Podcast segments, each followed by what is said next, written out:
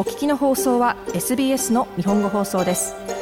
詳しくは SBS 日本語放送のホームページ sbs.com.au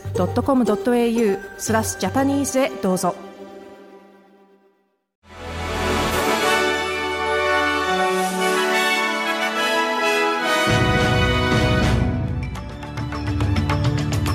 月30日月曜日 SBS 日本語放送ニュースフラッシュをシドニーから北田和代がお送りいたします。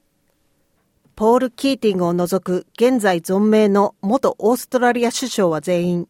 イスラエル・ハマス戦争に関する声明に連名で署名をしました。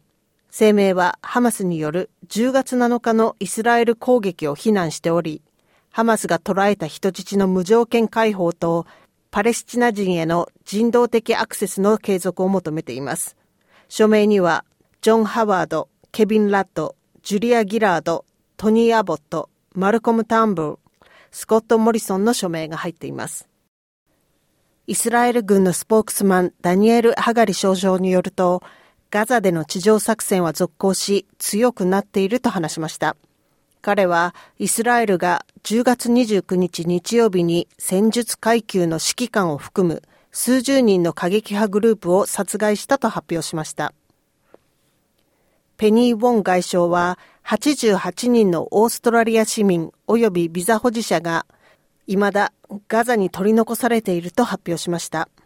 外相によると、エジプトに渡るラファ国境が未だに閉ざされているために、彼らを帰国させることができないとしています。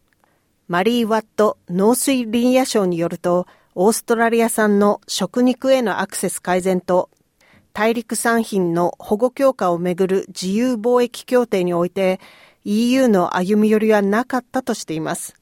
これは大阪で行われている G7 サミットでの協議により、最終局面で合意に至らなかったことによります。中国、シー・ジンピン主席を訪問しているアンソニー・アルバニージー首相は、アメリカと中国の仲介に入ることはしないとしています。しかし、アメリカのバイデン大統領の中国を全面的に信頼しないようにという忠告は気に留めているようです。アマンダ・リシュワース社会省によると、連邦政府は中国との重要な課題について意見が異なることを恐れてはいないが、依然として中国は重要な貿易相手国であるとしています。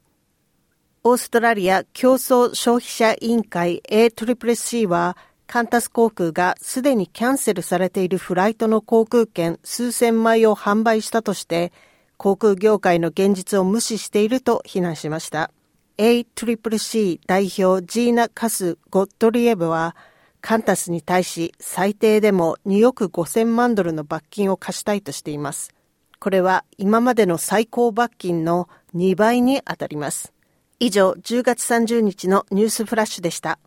なお、毎日のニュースをお聞きになりたい方は、SBS 日本語放送のポッドキャストをフォローするか、sbs.com.au スラッシュジャパニーズをご覧ください。